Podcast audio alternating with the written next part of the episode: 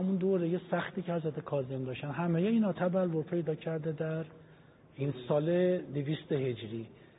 خب حالا اینجا از مکتب سیاسی امام رضا صحبت کنم اصلا مکتب چیه؟ ببینین مکتب اگه بخوام بگیم ویژگی هایی داره خود مکتب. حالا ویژگی های مکتب نکته که مکتب تلفیقی از فلسفه سیاسی عرفان سیاسی کلام سیاسی یعنی اندیشه سیاسی. وقتی مثلا ما میگیم فلسفه سیاسی خب فلسفه سیاسی مال فیلسوفه.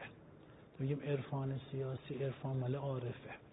میگیم اندیشه سیاسی مال دانشمند علوم سیاسیه. ولی مکتب که میگیم جامعه همه این هاست یعنی همه اینها درش هست به اضافه یک چیز دیگه. غیر از اینکه در مکتب خب اون یک نوع خدمتتون از کنم قداست هم وجود داره. از که در فلسفه و اینا خب این وجود نداره بیشتر بحث علمیه.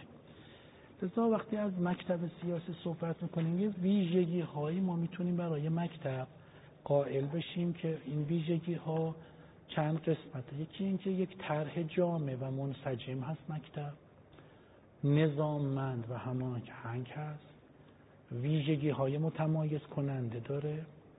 مکتب بر یک جهان بینی خاص و دستور عملهایی برای تحقق استواره و همزمان به جنبه های مختلف درون علمی و برون علمی توجه می‌کنه و حد و مرز و ضوابط مشخص داره.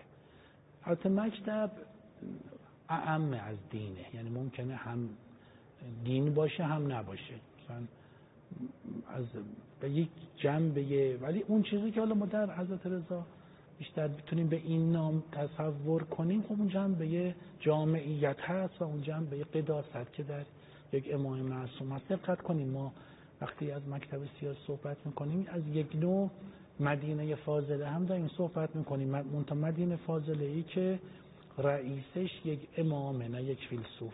و این خب مهمه که امامت فقط یک چیز ذهنی و ارتباط معنوی نیست. امامت به هر حال یک نوع سبک زندگی و جنبه عملی هم داره. یعنی دستوراتی که امام میده غیر از نظرات یک فیلسوف و یک یای دانشمنده که فقط می‌تونه ذهنی باشه و برای طبقه نخبه باشه. امام هرچی میگه جنبه عملی هم پیدا می‌کنه و در همه سطوح جامعه پخش میشه.